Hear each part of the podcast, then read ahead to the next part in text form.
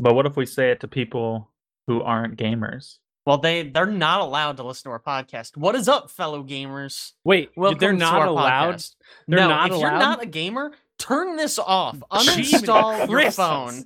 Get out. I don't even uninstall your phone. I don't want you listening to my words. You guys have phones. You can listen to my parts. Person. I accept any and all people. No, not allowed. Just nothing. I'm in charge. All right, what are we doing today now that you're in charge? We a podcast. Let's go. Aaron, start.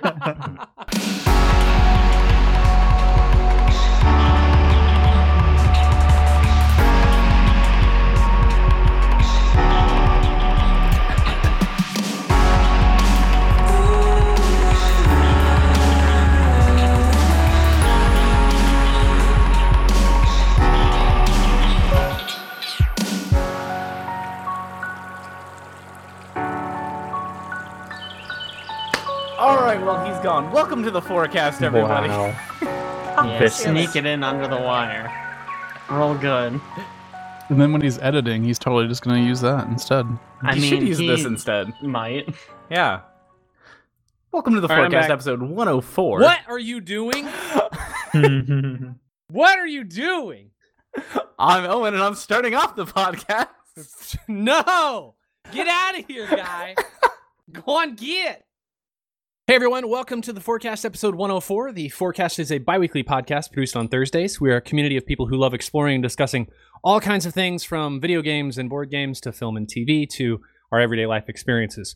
If you'd like to know more about what we do, you can follow us at facebook.com/ We Are The Horizon Community, or you can come hang out in our Discord channel, or you can check out our website at wearethehorizon.com. We have a bunch of additional content there. In addition, we've also been doing some book casts as well as some community casts, so make sure you check those out. Additionally, everything we talk about, we put into our cast notes, which is pushed out to whatever podcasting app you are using. I am Aaron, and I am joined by some additional peeps this week. Jake. Hello, that's me. Hi. Caleb. That's me. Owen. Hello, guys, gals, and non-binary pals. And Alex. I just want to say this noise suppression is so good that I cracked this beer open and it didn't even activate my microphone. Wow. You're amazing. Doing alcohol during the podcast? Yeah, I know. Okay. Shame. Okay, two shots deep. Mr. Two Shots Deep over here. That's probably getting cut out. It could have been shots of water. You don't know. Yeah, maybe I got shot. Oh. Now who's maybe asshole, he's like 50 Cent, you know, just walking into the booth bloodied up. You're just like the most manly man I've ever seen in my life. You got shot twice. That's like a freaking man. And you're just doing the podcast. Yeah, dude. Well, I mean, it depends on where you get shot. Work. If it's just like, if you get shot, but it just kind of like the bullet kind of grazes your flesh. I mean, did you get shot? Probably, right? It still counts. I would say yes. If you have two flesh grazes, you know, like on the shoulder or something, you're probably fine. You can just walk it right off. You'll be okay. True. So true. See? So maybe that's how Jake got shot. There's really no way of knowing is the problem. Maybe he got like shots, like at the doctor. I finally got vaccinated. Yeah. That would make sense. You went against your anti-vaxxer parents and got vaccinated. Now, during a pandemic, I'm not going to get polio anymore. Good thing this is the first episode they're going to listen to. Hey, let's start with what we usually start with, which is Alex time 1.5? 1. Probably 1.6 now. By now. 1.6? 1.6? All right. I think it was 1.5 last time. Grace us with some Alex time 1.6. Yeah, so continuing the trend of top of the decade, because that's the only thing that's in Alex time ever. Until it becomes 2.0. This podcast, we have Quentin Tarantino's top movies of the 2010s. Wow. Please tell me they're all just his movies. We got Dunkirk coming in at number 2, his second favorite movie of the 2010s. Why did we start at number 2? Yeah, why? Because 10 through 3 and number 1 are non-disclosed.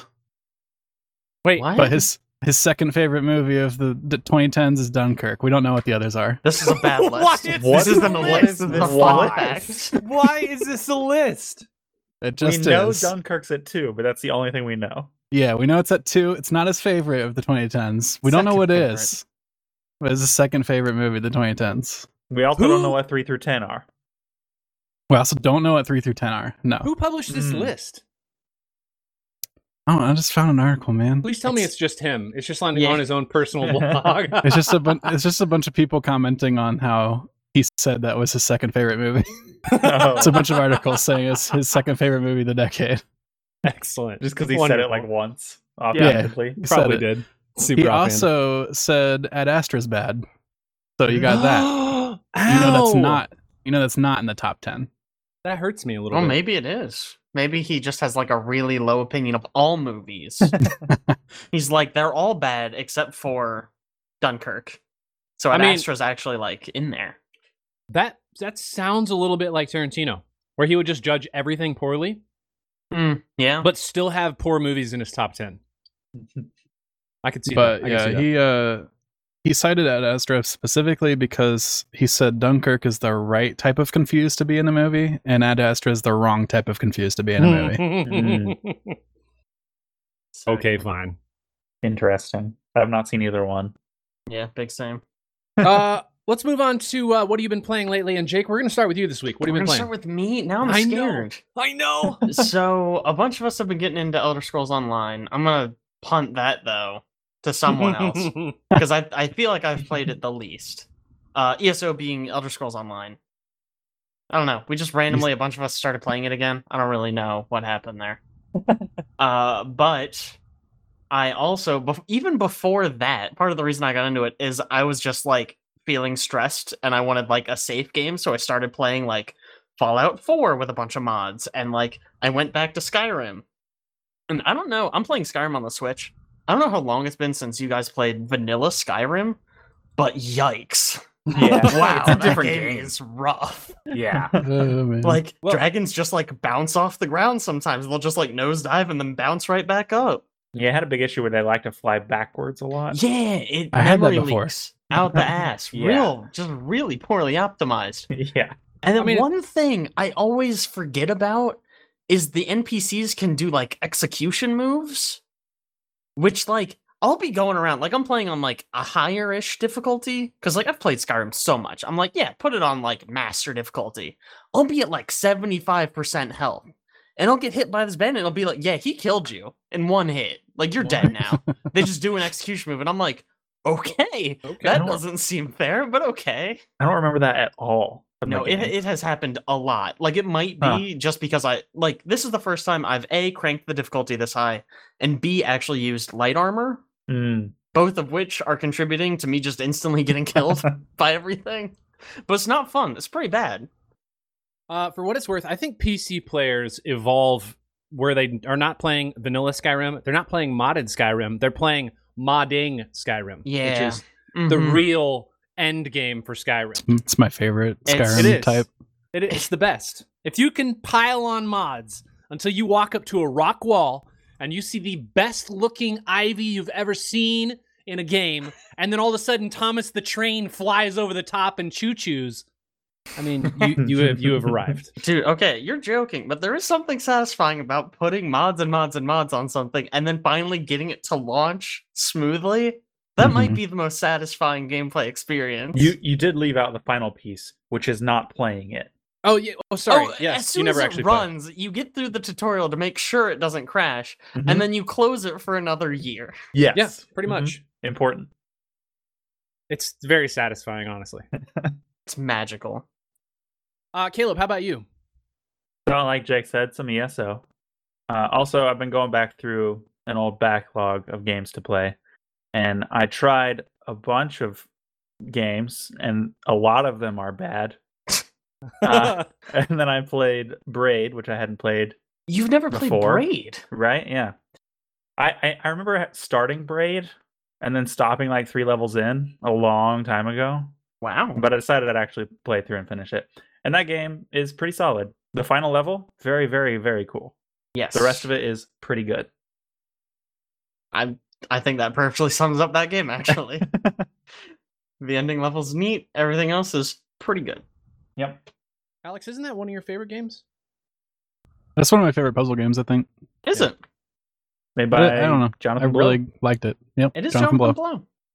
And it doesn't blow. Get it out, see? But Remind me to put a drum kit right there. Just please like do. Yeah.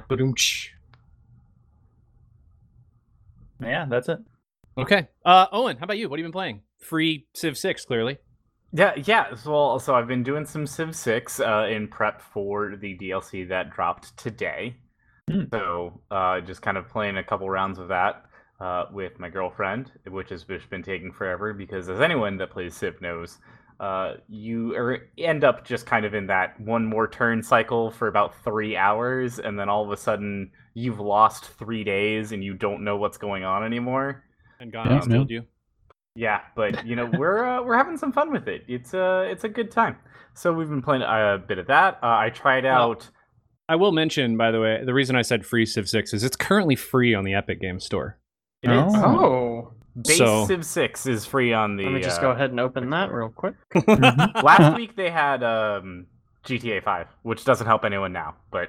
Well, everyone who got it is still loading into their first multiplayer session. Yeah, there was a bunch of people that asked me, they were like, hey, should I get this? And I was like, it depends. Do you want to sit there for an hour loading into something? And then yeah, sure. But otherwise, it's a fun game once you can get in. It does. Man. It does have a single player component. It does. So story's pretty good too.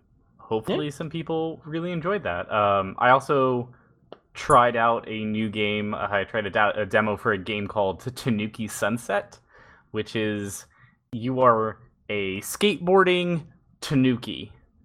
Sure. And yeah, you know, people were comparing it to various other games with like kind of your synth pop soundtracks and your kind of like 80s purple like geo art kind of thing. It's fine. It was a fine demo. It's a fine game. There's nothing like exciting here about it. I think the controls are a bit clunky. But as far as, you know, a studio that's probably like less than 10 people and this is their first game, they're doing it is the best of jobs that they can. And I'm excited to see what the rest of it is going to be once they actually release it.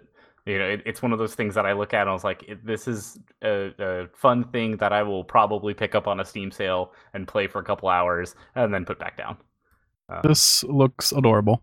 It is adorable, and like the Tanuki has like a bunch of different like costumes and things that it can wear. The demo unfortunately doesn't have a lot of those; it only has like one or two shirts that you can wear. So like I'm kind of looking forward to seeing how they patch up some of the gameplay, you know, the other customizations that you're able to do. But I mean, yeah, it's a fun game to play for a couple hours. I've also grabbed Star Wars Battlefront 2 last week. Or 2 weeks ago, I guess, while it was on the May the 4th sale for $6 whole. And holy crap, Star Wars Battlefront 2 is actually really fun. I'm kind of upset that I didn't play it earlier than now. Wait, was this the old one or the new one? This is the new one. Yeah. This is not the 2005 one. This is the 2015 one. I was about to say, the old one, everybody should know, is amazing. Yeah, no, I still think that Star Wars Battlefront 2 (2005) is the best of all of them. Probably. I do not understand why they never, either in the PC version or just in any of the reboots, put in Galactic Conquest, but it's still probably the best fucking thing of any multiplayer. Like it's so fun. Actually, the only issue I have with Battlefront 2 (2005) is that it changed some of Galactic Conquest from the first one that I really liked. Like you could build a Death Star and blow up planets in the first one. Why did they take that out? It's fun. Why would you take that out? I was gonna say I felt like slaps. Yeah, I felt like the map worked a lot better in 2 because it was more sprawled out and you had more engagements that you could do, and you also had the ability, you know, you do your space fight and then do the ground fight and then back to this, you know, and so I thought that was really neat. I also liked the different, they had more power-ups because it wasn't just like back to Jedi and like two other like extra reinforcements. There was like other stuff that was like, oh hey, it'll disable all of the vehicles, and you're like, oh wow, that's like, that is a major thing to have if you're doing a space fight. So I don't know why they never brought back Galactic Conquest. There's nothing that has even remotely been as good as it. And it's interesting because even now you can see that they're trying to recapture that glory. There's a game mode called Domination where you have a map, you kind of go through a regular domination mode through the course of the map, and then if you win, you end up boarding transports and flying up to the enemy capital ship, and then you have to raid their capital ship and then like blow it up. And if you fail, you go back to the ground and do the domination part over again. And I had one thing that we went back and forth, I think 4 times. Because my team went up, started attacking the spaceship. We didn't do well, so we went in. We then lost on the ground war, and they attacked ours twice, but we managed to fend them off. And then the 4th time, we finally got back to theirs, and then took them out. And I think I spent an hour and a half in that match. It was insanely long, but it was very fun. That before you said you go back to the planet, I was with you, and then you lost me at that part because that sounds frustrating and excruciating. Just bounce back and forth constantly. See, I liked the idea of the mechanic of if you don't do well, you have to go and do something else. You have to go back. But at the same time, I really it seemed like, honestly, it felt to me like you were doing a big game of domination. You just couldn't get to the 2 endpoints until you hit a loading screen. If they just put the 2 ships, in air, just hovering above, and you didn't have to do any sort of loading, and you could just go attack them, I feel like it would have been a much better experience because then everything's all on one. I don't know, but that's kind of what it felt like, and it was one of those things that I look at it and I was like, this is fun, but it could have been better. And, just bringing back a couple of the ideas from Star Wars Battlefront 2, even some of the ideas that the team had for Star Wars Battlefront 3 before it got scrapped, would really do this series more justice. But it's still a lot of fun. And, I mean, I think you can get it. It's no longer on sale, but I think you still get it for, $20. And the single player is definitely worth the $20. So, grab it and go play that. It's beautiful. It's very cinematic. It's a hell lot of fun. The story is very interesting. It's got a nice kind of perspective. You play as a person who is with the Empire during the fall of the Empire, and you see them kind of switch sides after the fall of Empire and into the Resistance. And so it's wow, this is a really fun story. So yeah, check that out. Also, I just downloaded again Elder Scrolls Online, which I'm sure someone will talk about later. But I'm also in on that. Alex! Yeah. Everybody putting off the ESO discussions. Yeah, you're not talking about it. You do. You played it the most. You have to. Yeah, I think you have played it the most of the people here. Yeah. So it's on you, at least recently. ESO.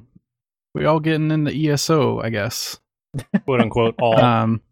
Not Aaron. Everyone but Aaron. Not Aaron. Sorry, although all the cool guys. I counted all the people that are playing now. Jake, your girlfriend is going to play, I think, right? Was that allegedly? She has made a character. That is all I'm willing to disclose right now. Owen said he was going to talk to his girlfriend and see if maybe she would play too. If that's the case, then I think we have 11 people. Oh yeah, I got an update on that. No, she's not gonna play. Yes, thank goodness. What the heck? Now we get Aaron in. Well, no, easy. The pressure was gonna be it's 12-person. What are they called? Raid trials, which is their form of raids. Yeah, and it's if you had 11 people, I would just have 11 to join. People. But now, yes. Let me tell you something. You may not even have me for the trials. What the heck, Owen? Dude. I played this game today, and I quickly remembered why I put it back down. It's not that good.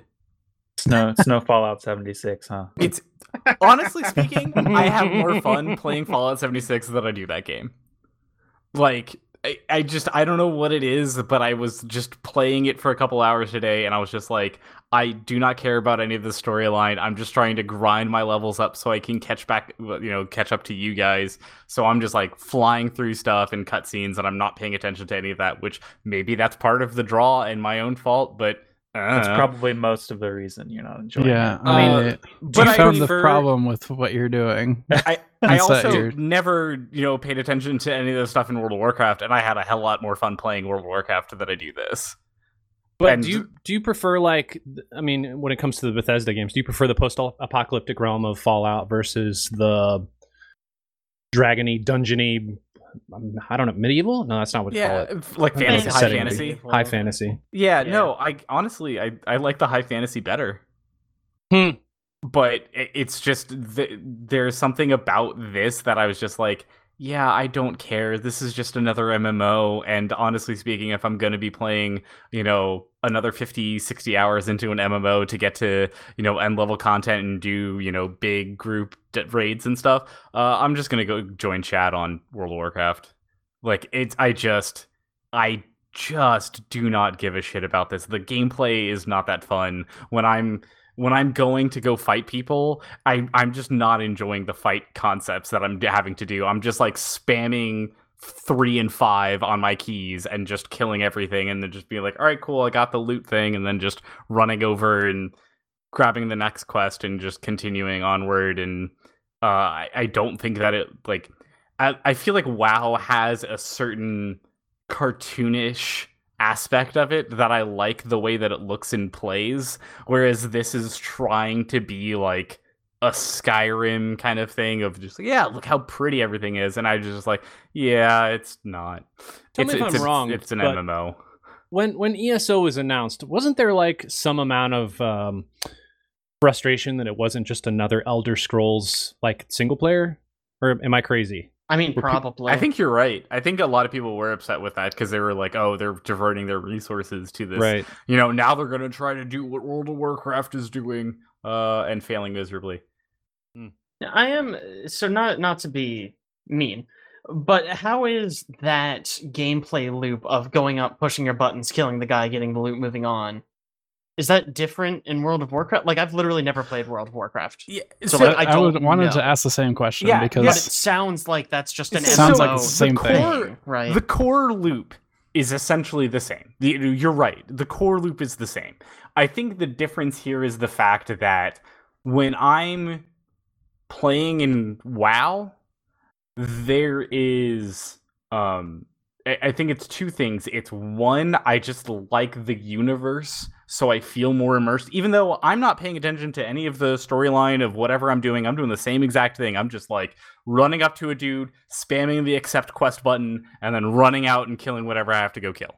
So I'm doing the same thing in both games.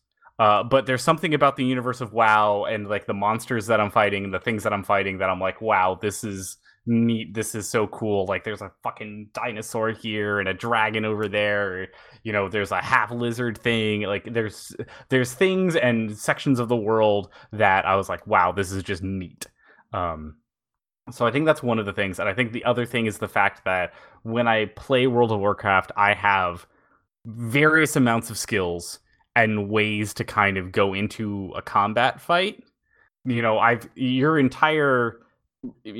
got from 1 to 0 probably hotkeyed with a bunch of different spells and items that you can use and skills, as well as probably more scattered out that you can click on, depending on your trinkets and all of that. So there's like a lot of stuff to be pressing while you're in a fight and in an encounter. Whereas I'm literally pressing 2 buttons when I'm playing ESO. I'm just spamming my arrows at the person as they come towards me, and then I just stab them once they get to me and they die instantly, and then I just go to the next person. All I hear is you're telling me it's the same as when you first start WoW, because you don't have 20 skills when you first start WoW either. You have a couple. That's true. And you're going to spam them. So the first levels of an MMO, kind of the same. He did say earlier that he doesn't want to spend time getting to the end level portion where you're powerful. I'm not saying that that's like the end all be all. Yeah, but he's comparing level 5 of ESO to like level 100 of WoW, which I don't think is a fair comparison. But you don't get more. You get more skills, but you can't keybind them to more things. You're still limited to the. You can. If you do add-ons, but if I mod the game, I can do a bunch of fucking things. I can make it look so much better too. You can't. That would be like cheating. You can't do that. You at level 15, you unlock a second weapon slot.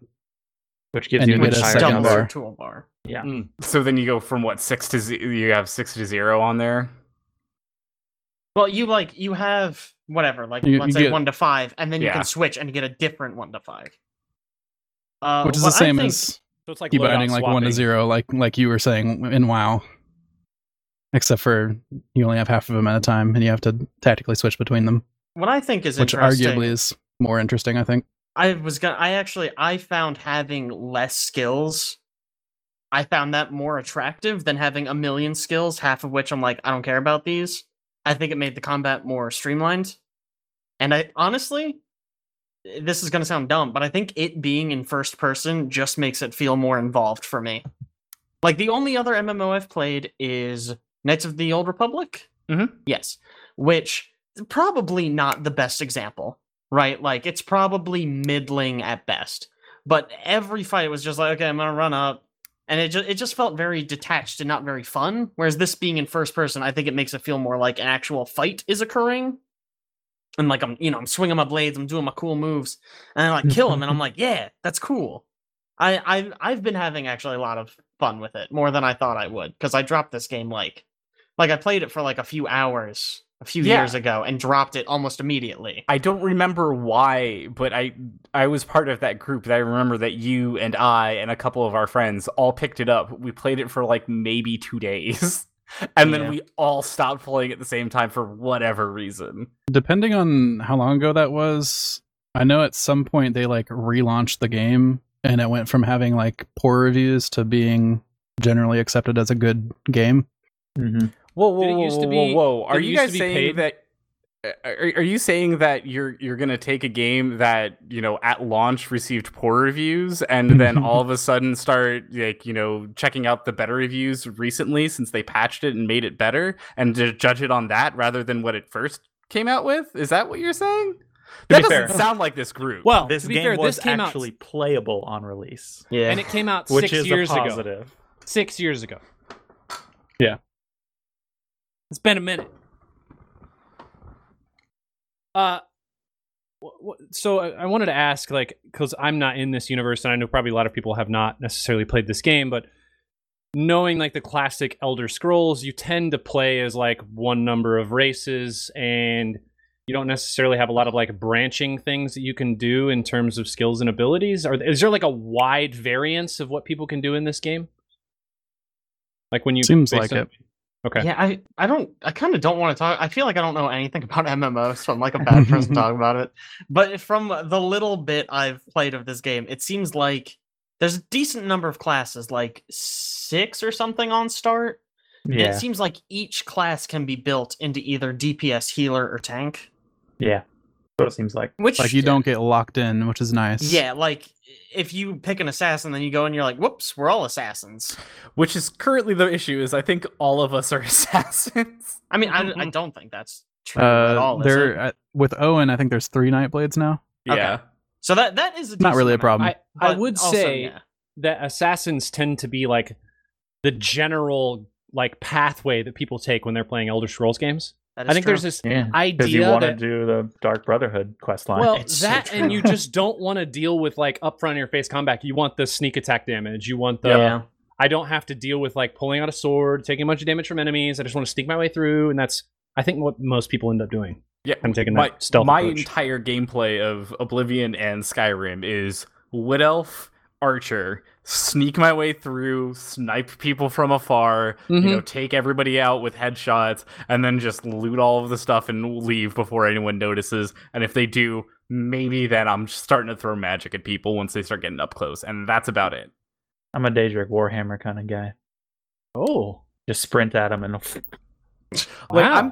I'm gonna give this game a couple more hours just to kind of let me get to level 10 or 15 or whatever you said, Alex, where you get the second weapon, and I'm gonna give it a little bit more time just to see how it feels like, especially once I start being able to actually quest and level with friends, because I'm a very social gamer, and so I feel like if there's anything that's gonna keep me to playing it, it's going to be that social aspect. I mean, it's a lot of the same thing of just I'm not going to play Destiny by myself, but the second that I see Aaron and Sam and Cassie and everyone starts jumping on, then I'm just like, oh yeah, I'll play some Destiny with people. What's going on? Mm-hmm. So like, you know, maybe this is going to be that same thing. It's just I won't be leveling up on my own, but if I'm in the same range and people are jumping on and just be like, hey, we're going to go do this dungeon, come with, you know, sure. One last thing before we move on. Who picked what faction we are all in? Cassie. I'm going to fight her. She picked the worst one. So in this game, they divide the races between factions. One race has orcs, red guards, and Bretons. And that's obviously the best one, because that's the two most powerful melee characters and the tankiest character. Obviously, that's the one you want. But whatever, maybe you don't want to be a tank. You don't want to do that. Fine. There's also one that's Argonians, which is the lizard people. Dark elves, yeah, and Nords, I guess, must be the other one, which is like a cool mix. That's interesting. The one we frickin' picked is high elves, who are bitches, wood elves, who nobody likes, and Khajiit, which are for furries. Khajiit has wares. Khajiit has wares. What are we doing? The Khajiit wanted to be a wood elf, and nobody else had a strong opinion, so... Khajiit and wood elf are both fine. Wait. High elves, everyone hates, and yeah, high elves are the worst. So this limits you to those three races when you join a faction? Yeah, each faction only has three races. Mm-hmm. Interesting. I don't know how much the races matter gameplay-wise. We probably don't have bonuses associated faction, but it probably just matters for PvP starting area. That's probably true. That's maybe true. I have literally no idea. I don't know why I'm saying it. I think you all still start in the same spot because I think everybody goes through that Cold Harbor tutorial. Well, you do that, but then you get teleported to a different. I was gonna say, I feel like the same spot. Yeah, the area I'm in is very much full of Khajiit. So I feel like if you were not a Khajiit, you'd be like weirded out. Oh yeah, there's a lot of Khajiit at that fishing area, at whatever the fuck place we're at. My headcanon for my character, and maybe this also contributes to why I'm enjoying it more, is that it's actually a Nord who got stuck in a fursuit and is now just pretending to be a Khajiit. Just sneaking around. Yeah, just because like people are like, oh, you're a Khajiit, and he's just like, yeah. Because the alternative is going, no, I'm stuck in this fursuit, and that's not going to fly. Hurry. So, I feel like I haven't given my opinions on this yet. Everybody else has jumped in. You were the person that, like, kind of, I guess Cassie's the person, but you were the person on the podcast that anchored this and got everyone to start playing, so... Yeah, a few things about this, I think, set it apart. One, you got the first person, you got the... style of combat it's trying very hard to emulate Skyrim combat. It's a little different because I think it has to be for an MMO. Mm-hmm. Mm-hmm. Just for, you know, the number of players that are on screen at once, etc., etc. But you do have to like actually aim stuff. You do have quick decision making things, like you have a guard that you can have a block that you can put up whenever you want, and you have a when you're blocking, you can like shove to like interrupt people, which is a split-second decision-making thing. The interrupt thing is really cool because it's one of the favorite skills that I had for multiple classes in World of Warcraft, and the fact that that's just like a base thing built into the game, I was like, all right, this is actually kind of fucking legit. Like, I'll give ESO this. You have the sneak mechanics of Skyrim in it, like you can crouch and you get the little eyeball that closes in the center of your screen. As we learned from last time, it has the same lock picking mechanics as Oblivion, not Skyrim. Despite what Cassie says, it is not the same lock picking as Skyrim. Sam and Cassie were so sure it was the same as Skyrim. They were like, you're crazy, it's the same as Skyrim. I'm like, I played Skyrim 20 minutes ago, and no, it is not. Also, I think the skill system and the leveling system is cool. Like you, similar to like how Skyrim wants you to do things to level those things up, and play the way you want to, like level your character the way that you want to go. It's kind of like that. You'll like unlock skill trees as you use stuff that uses those skill trees, and all the skill trees level independently from your character's level, depending on you using the abilities in them. And that extends to things like armor sets. Like you can get all heavy armor on, and then you'll all of a sudden get the heavy armor tree, and then you'll start getting like passive perks towards wearing heavy armor because you're wearing heavy armor. I think that's just cool. Yeah. And that extends to like racial traits and what weapon you choose has a specific skill tree. Type of weapon, I should say. Yeah, it's not like daggers, but it's like dual wield, one hand, two hands. Yeah. And there's like destruction staff, restoration staff. Oh, interesting. Yeah, I've been in those because I'm playing the Necro, so. Sure. And then I think the other really big boon for this game is the writing. There's been plenty of times that I've actually laughed at some of the dialogue. And also, everything is voiced in this game, which is different from a lot of MMOs. So I think voice acting. It's also really good voice acting. I was going to say, yeah. I usually skip about half of it, but even still, it's like, wow, this is actually pretty well acted. Mm-hmm. Yeah, like I was talking to, I don't know, some dude that's like some old hermit that's apparently an emperor or some shit, and it's voice acted by the guy that plays Dumbledore, and I was like, wait a second, this is fucking Dumbledore. Like, isn't... Okay, I'm gonna look this up before I say something wrong. Today I was playing, and a quest giver was on the side of the road at random, and she's like, please, sir, I have a note for you, and whatever. And so I go talk to her, and then she's like, yeah, I got this letter. And she starts to read the letter, but she does it in an imitation of what she thinks her master's voice would be. And it cracked me up. So, that's pretty funny. That's very good. I looked it up. John Cleese does do a voice in the game. Nice. I was worried I would get the name wrong. But yeah, it's John Cleese. Nice. And there's just like plenty of clever lines that they've written already in like this couple starter areas. I'm just like, yeah, this is good story stuff, good writing. That was exciting. The one thing I liked about Knights of the Old Republic. No, not Knights. Just the Old Republic. The Old Republic. That one's also fully voiced, right? Yeah, and it's pretty good. It's a lot of that game I didn't like, but a lot of the story stuff I thought was pretty well done. Not all of it. It had a lot of stinkers. But that's also what I'm enjoying about ESO, like you said. And there's also sometimes some humor in like the choices you can make for your dialogue options. Like the one I told you guys the other day where like the two options, she said that don't put any like Daedric things in your apartment. And like the two options to say back to her were like, I don't even worship the Daedra, or lie, I don't even worship the Daedra. So it's like, both could be very correct. I don't know.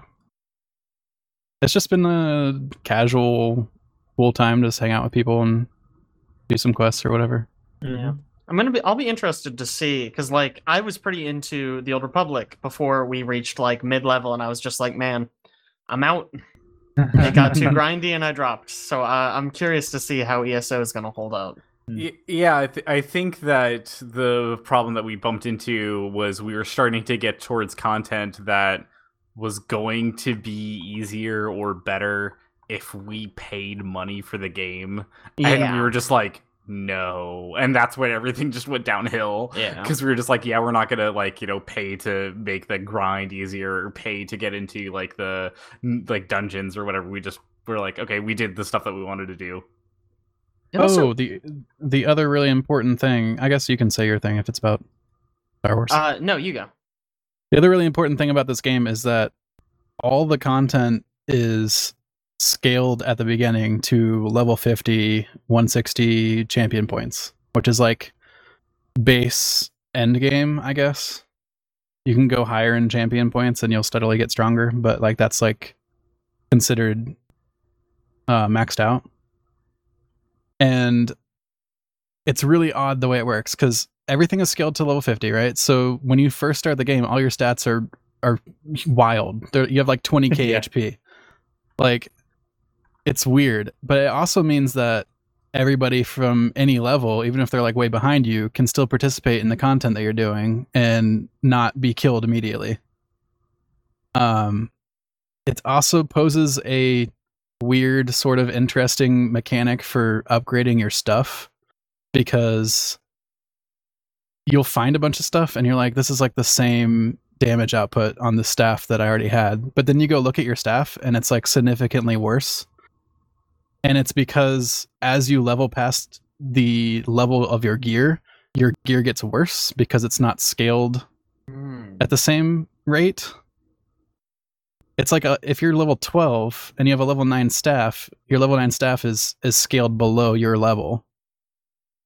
So now you need like a new level 12 staff. Like a weird way of like implementing durability almost, where your weapon kind of just wears down over time. Yeah, it's very odd. I think it probably doesn't feel as good as like traditional leveling because you don't really see numbers go up per se. You see numbers go down. But that's a weird choice. It's a very practical use of I'm level 14 and I can go do a quest with my brother who's level 5 and it doesn't have any sort of problem or it's funny. I was going to talk about the exact same thing because one of the biggest issues at least I had with the Old Republic was I had friends who were like, I can play this once a week, so I'm constantly 5 levels behind you. And then I had other friends who were like, I had nothing to do on Saturday. I'm 10 levels ahead of you. Yeah. And it was like, hey, let's all get together and play. And it's like, well, he's going to kill everything, and the other guy's going to die in 2 hits. So we kind of can't. Like, we kind of just all have to play solo until we hit endgame. And that's miserable, and so I stopped playing. Yeah, and this totally solves that problem. Which, I think that's really cool.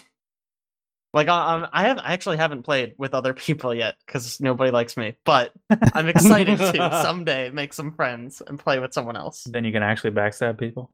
Yeah!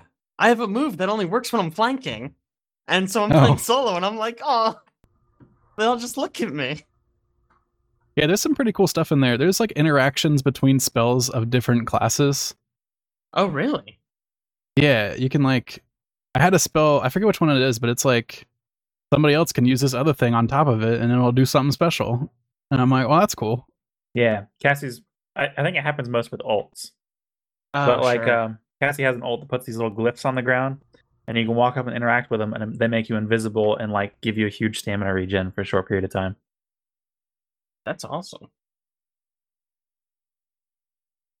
That's a lot about ESO, a 6-year-old game. Yeah. You're welcome. We stay topical. Hope you were interested. I also have been chugging away on Witcher 3 still.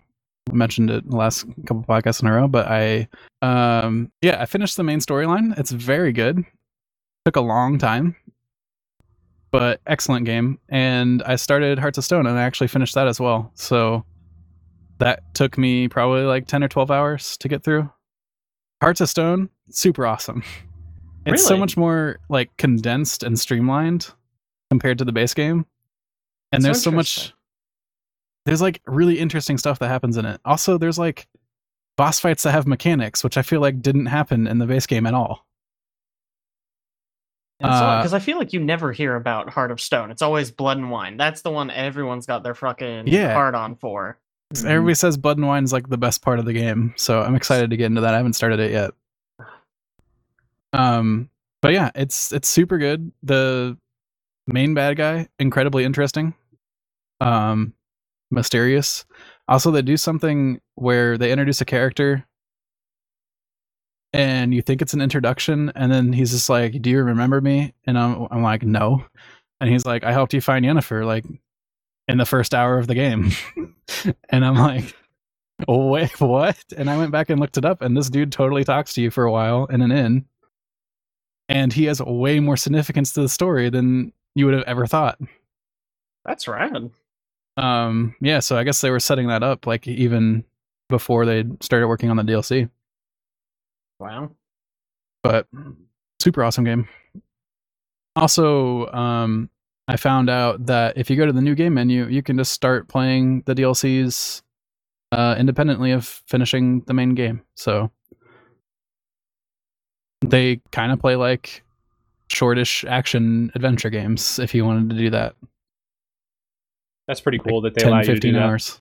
That. Yeah, it just gives you a character that's leveled to appropriate level. I think Blood and Wine was actually like, you could just buy it without owning Witcher 3. Correct me if I'm wrong on that. But I think that's true. I feel like I had heard that when it first came out. The people were like, yeah, even if you don't have Witcher 3, check this one out. It's awesome. It slaps. You don't even need it. Huh. I'll Google that now that I've said it out loud on a podcast that people listen to.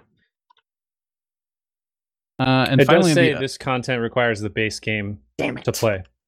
Aaron edited it out, so I sound smarter. You screwed up. The other major thing that I've played is Crucible, Amazon's new shooter thing. I'm very sad I haven't gotten to play it. I was going to say, I saw you playing it, but I wasn't sure what it was. Yeah, I feel like this game is going to be super polarizing. I think Jake's not going to like it. I believe it. I think Caleb might like it. I'm not sure. I don't know what Aaron will think at all. Basically, you're talking about, you're assuming this is going to be the same as the crowd that plays Dota. Well, it sounds maybe. Like. I don't. I'd like to list every person on this podcast with me. Do you think I'm going to like it? I don't think you'll like it. Fair enough. Maybe. I don't know. So definitely far we have a no, and a I don't know. I think for sure Jake will not like it. One, because it's third person, and two, because it can be slow at times. I do like third person games. Not shooters, though. Third person shooters, you're like, oh, they're so much slower than FPSs. Third person shooters are a tough sell. I mean, I love Mass Effect. Yeah, Mass Effect. So it's not unheard of. This is a third person shooter, and your main complaints with third person shooters are that they can be slow, and this can definitely be slow at times. I mean, I'm not going to argue with you. I believe I would still try it. It's free to play. And I like it quite a bit. So I ended up playing like 6 hours straight of this game yesterday. It's a ton of fun, I think. Man, it must be nice. It's got a 43% on Steam. Yes. As of right now. People polarizing. There it is.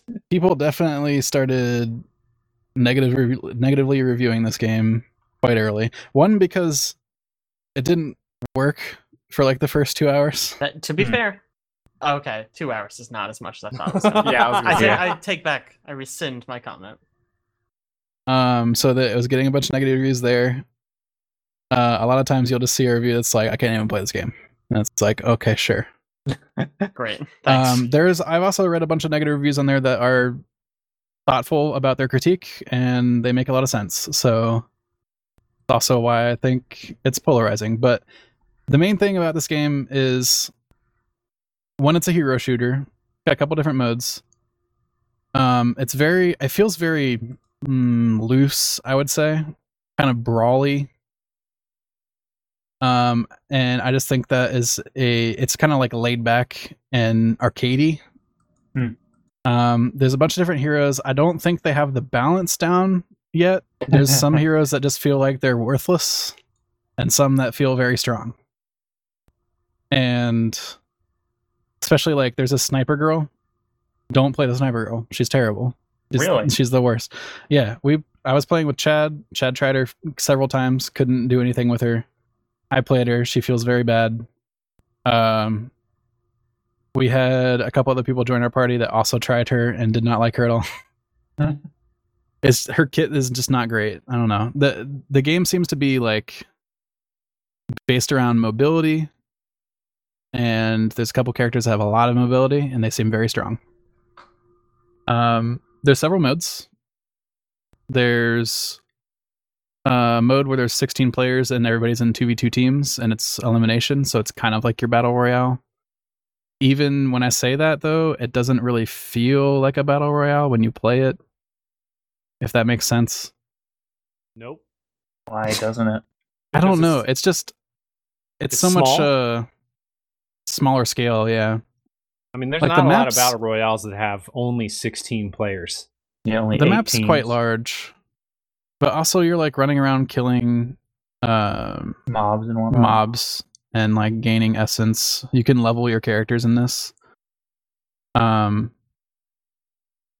Each of your levels gives you like a set perk that you can pick from a couple options before you start the game.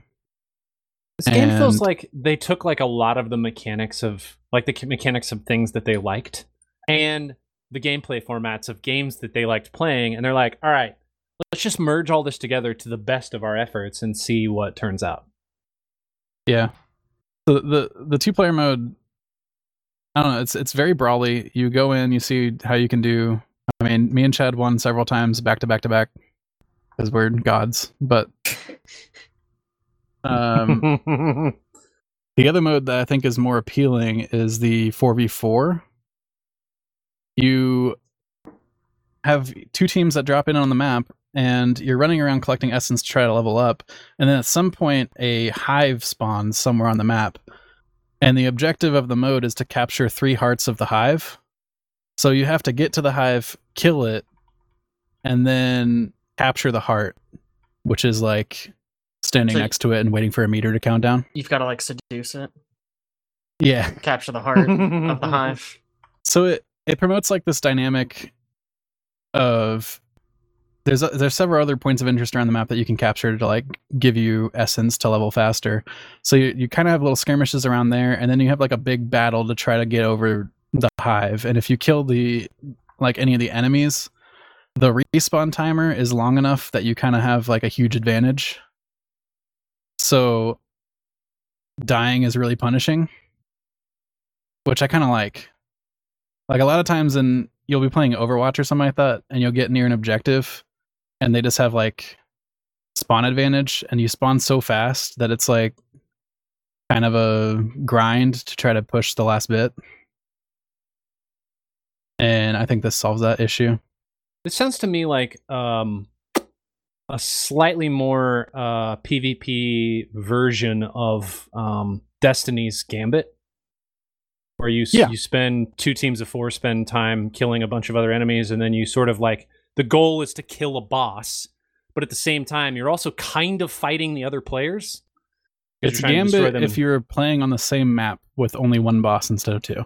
Right. Yeah. And I don't know, it's fun. A lot of the abilities can be pretty interesting. Like everybody has a Q and E and a shift ability. And then sometimes they have special jumps. And the guy I like playing the most, his Q and E is actually 4 different abilities instead of 2. So like you press Q and then it gives you 2 options. You have one on left click and one on right click. That seems very strong. It's interesting because you have tactical decision making on which one you're going to use. Like his Q is either a claw that if you land it heals him, or a hook shot, like a hog hook. So it's like a defensive thing or an aggressive thing. And then his E is either a shove people back or a stun. So aggressive or defensive. So you have like these tactical decisions that you're making with them, but also they're on the same cooldown. So as soon as you use one of them, both of those things go on cooldown because they're on that one key. That's right. Cool. So you're like tactically choosing which approach you're going to take dynamically. Yeah. It's a neat idea. Also, some other neat ideas that I saw on there was like one of the tanks had a damage mitigation perk that didn't just mitigate damage. It turned a % of the damage he took into damage over time. Mm-hmm. So it's like he's still going to take it, but he has like a minute to do something about it. I thought that was a really cool idea. That seems neat. Yeah. There's just a bunch of little cool ideas in there. I don't know. I tend to like it. Cool. I think it's just going to be like you might play it and feel like, oh, this doesn't feel right to me. Doesn't feel like Spider-Man. Well, I mean, like it's a little muddy maybe. I don't know. It you know, if you think about it in terms of the context of people who produced it, I mean, this is Amazon Game Studios. This is really their second game.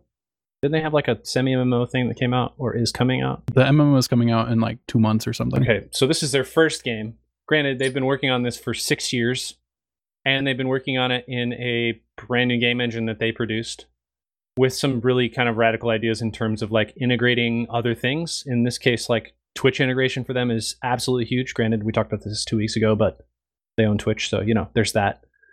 But I think it's kind of strange to hear you talk about how some of the characters are like really out of balance, but at the same time, it's not. It's like we have all this information and time frame that shows us, all right, we can test all these characters to make sure they're balanced, but at the same time, this is a pretty fresh group of people creating content that haven't really released something like this before. So to get even as far as they have and to hear you talk about some of the positives of the game, I think that's pretty impressive for a, you know, first go. Yeah. There's also an 8v8 mode that just seems like it's chaos. Again, it's like skeleton. You just like piece components together of all the things that you like until you see if you see what, throw it against the wall, see what sticks, sort of thing. Although I think they realized that mode was just pure chaos because they put it under an arcade tag, like in Overwatch, where you have the arcade menu. Yeah. I'll wrap up our what you've been playing lately here, right as we're about to hit an hour on the podcast. I have really basically been playing one game.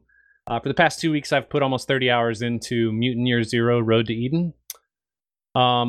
This game is based off of an 80s RPG that came out in Sweden called Mutant. It was recently released, I think, like 6 or 8 years ago as Mutant Year Zero, and then they released this, video game from it. It's based on the content. This game is, and hear me out on this one, this is a semi-real-time stealth tactical turn-based combat game. That is so absurd. I know. Isn't it just XCOM? It is not just XCOM. Feels very similar to XCOM. There are a lot of reasons it's not XCOM. It is XCOM meets other games. Like, it has a very Fallout feel. It has a Stalker Shadow of Chernobyl feel because of all of the terminology they're using. Stalker. You're not referring to S-T-A-L-K-E-R, are you? Oh, yeah, sorry. S-T-A-L-K-E-R. Okay, sorry, just my bad. Sure. My bad. S-T-A-L-K-E-R, Shadow of Chernobyl. Has that feel because of the terminology. But there's some major differences in that. So the kind of perspective of the game is you're playing as these mutants. You come from an arc, and you're exploring the zone. You are called Stalkers, not to be confused with S-T-A-L-K-E-R. You are sort of moving around this zone and trying to sort of follow the storyline to its end, which is to get to Eden, which is this hypothetical place where everybody is safe because you're playing in a post-apocalyptic world. The storyline is very it very much railroads you into following this very specific path. There's not a lot of branching until you hit the DLC. But the in-level approach is what I think makes this game so cool. So when you start, it is in a level, it is real time. You're moving around all three of your characters simultaneously. So whichever one you're focused on, the other two are essentially just followers because it's a three-man squad. And as you're moving around, you are in essence trying to stealth your way through a map or position yourself in a way in which you are ready to take on a battle. And there are the game goes from being a stealth-based combat approach to you've finally gained enough weapons and components that you can add to the weapons that you've sort of armored your squad out so you can just take on people instead of having to approach it from a stealth standpoint. And what I mean by stealth is like, so let's say you're approaching a level and you have people that are kind of like patrolling. And the goal is essentially once you attack one unit, if you are not able to kill that unit within one round, he alerts the rest of the people that are within a certain AoE of him and they kind of join the battle. And the longer you let that go on, the more people that they gather. So the goal is to kind of pick off like the people who are out and about on patrol and then sort of position yourself to take a fight against the main group that's a part of that map. I think the other aspect of this game is your mutants have abilities, and those abilities are kill cooldowns, not like round cooldowns. So if, for instance, one of them is he's a hog, and if you charge somebody and knock them on the ground, they're out for 2 rounds. They can't really act. But he has a 3-kill cooldown before he can actually use that again. So you have to actually figure out how many people I'm going to be able to kill in a round, how am I going to use these abilities based on how many people I'm killing, and where am I positioned so that those people can reuse their abilities after these other enemies have fallen. Gameplay is very, very cool. Stealth is neat. The turn-based is very difficult.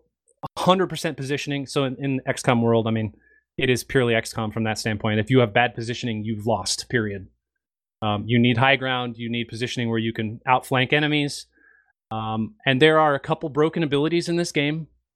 I feel like there are most tactical turn-based games, it seems, with the exception of Divinity, somehow. I'm not sure. Alex's character. Okay. Yeah, sure. Mm-hmm. There are combos that are broken, but in this one there's specifically abilities that are broken. One of your characters has the ability to possess an enemy, and the way that the AI works in this game is they purely focus the closest person. They're not targeting people with most health or people doing most damage or people doing the most CC. It's just the closest enemy. So if you have that person, you just possess somebody with a lot of health, move them as close as you can to the rest of the enemies, and then you can kind of attack them while they're attacking their own person. Probably the only broken ability. But other than that, it is a really, really cool turn-based game. The stealth part is really cool. And the story is actually, the story beats are great. It's completely voice acted. The voice acting is very good. And the story is actually pretty well written. And the game only came out 2 years ago. And they had a DLC that came out in the summer of last year. So, all that to say, if you do like tactical turn-based, if you liked XCOM, this game is really, it's a cool branch off of that. And I will say, it makes me want more games that have multiplayer tactical turn-based like Divinity. Because if we could play this game with that aspect, from that aspect where everybody's kind of moving around their own character, positioning, and then right when somebody comes out of stealth, sort of combat starts, I think it could be really fun. Just like, you know, Divinity is great when you're positioning yourself around a map too.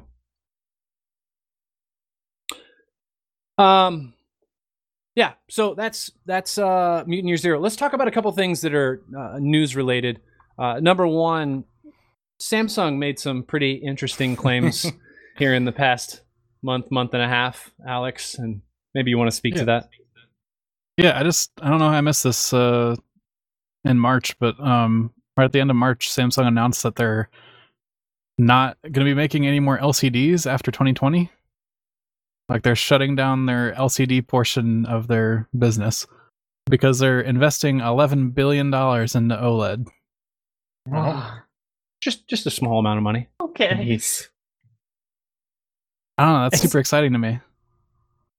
Is it super exciting because you think it's just going to lower the overall cost of buying an OLED, or they're just going to... Yeah. Okay.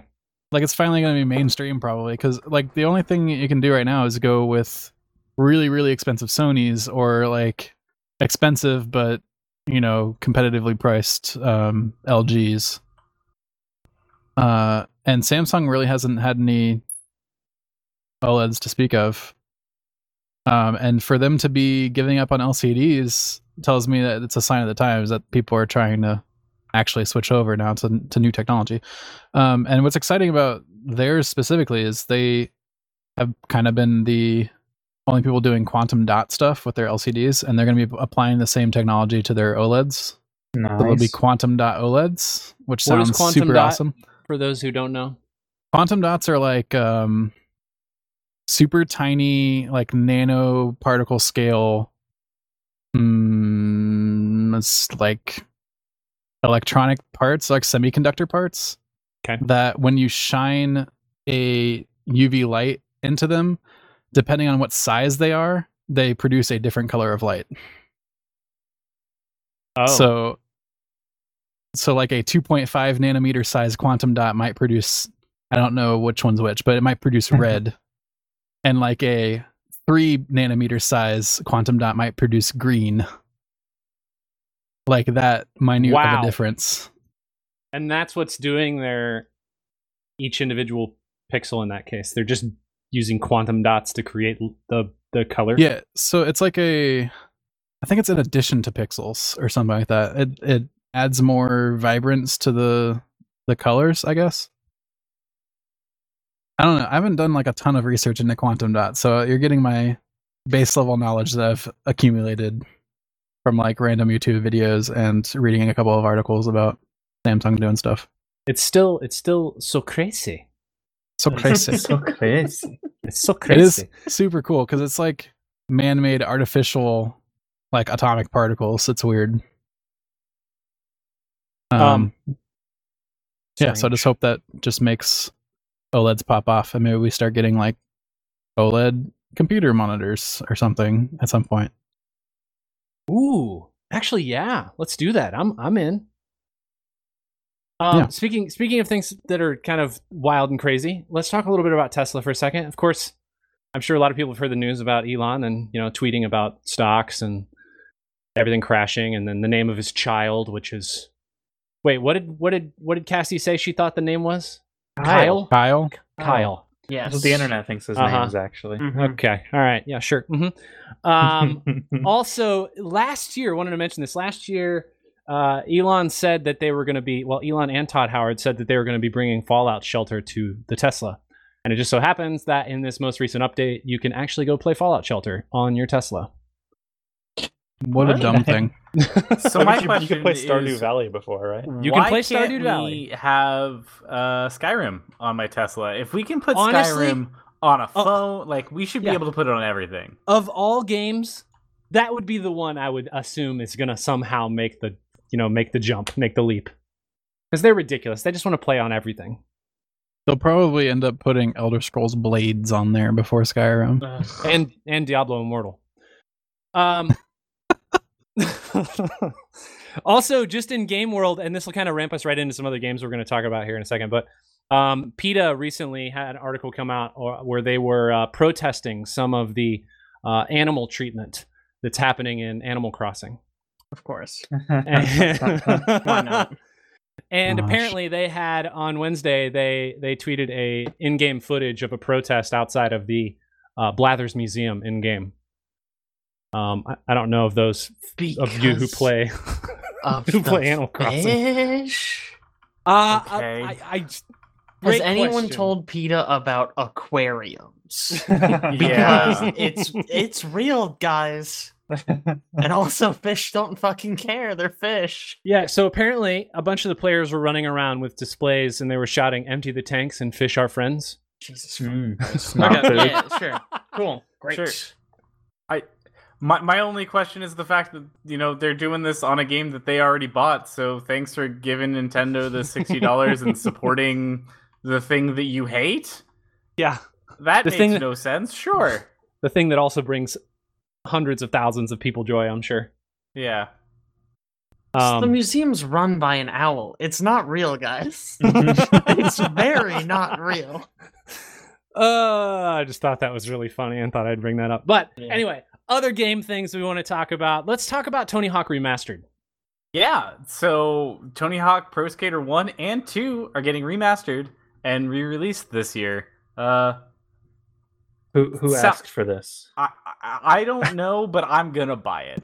Everybody with Tony Hawk nostalgia asked for this. Yeah, like I am 100% on board. The soundtracks of this game, of these games, have always been great, and I just, give me that nostalgia hit. Give me that, just, it's going to be everything that I remember, just in HD and way better than my, like, 64 polygon, you know, can handle. So yeah, sure, I'm in. This sounds great. Good idea.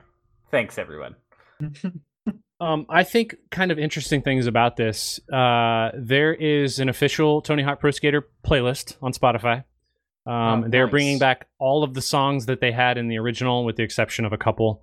I don't know if it's just because they couldn't get rights to them or whatnot. All right, saying they're bringing back all of the songs with the exceptions of a couple. That doesn't really. I feel like that doesn't mean anything. They are bringing back. It's the exception of five. They're bringing back some of the songs. They're bringing back most of the songs. Most of the songs. I'll take that. Most, except for some of them.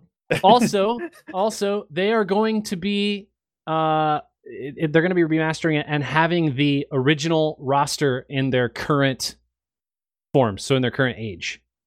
Why? That's hilarious. Who wants to play middle-aged Tony Hawk? I don't know, but this Polygon article does say Tony Hawk's Pro Skater Remaster will be full of rad middle-aged dads, which I think is an absolutely spectacular title for an article about Tony Hawk. That is kind of cool. I'm kind of into that. I take back my sarcasm. It just, whole bunch of people in their 40s and 50s. So dumb. Yeah. Am I still going to be able to play as like Shrek? But like middle-aged Shrek. That's what I want. Yes. Middle-aged Shrek. God, that'd be so cool. Also wanted to mention other things that are kind of being re-released. Artifact. Yeah, I just got an email today, actually, from Valve about Artifact and how they're... Was it an apology? No, it wasn't. It was about 2.0, which is going to be coming out in beta very soon. Soon beta. TM? Yeah, that's what that... Yep, soon. Who knows when that'll be? I've been following their updates. They're changing a lot of stuff. Yeah. I mean, because the game failed so hard. There's no other option. Exactly. They're completely reworking like how a lot of the mechanics play out. which, you know, they have to. But so, like, okay, obviously I never played it. I'm not really a card game kind of guy. But, like, my understanding was the mechanics weren't terrible. It sounded mostly like the way they tried to monetize it is what drove a lot of people away. Right? Because it was like, it seemed very bad. Weirdly monetized. Yeah. I mean, you have so to they're pay changing for the game that up front. You can earn cards now, which is something you could not do. Yep. That was probably number one issue, and number two issue was the amount of randomness, I think. Yeah. Okay. In which they're taking almost all of the random stuff out and making it, like, actually tactical and not just a bunch of rolls all the time. Like, for instance, the game board is set up in three quote-unquote lanes. Right. And a bunch of creep monsters would just randomly be placed on your board. And you're like, hey, a creep got put in front of the enemy hero. Good, now that tower is not going to take damage. Or, hey, he just got put on the other side of that board, and I'm just going to take a bunch of damage for free.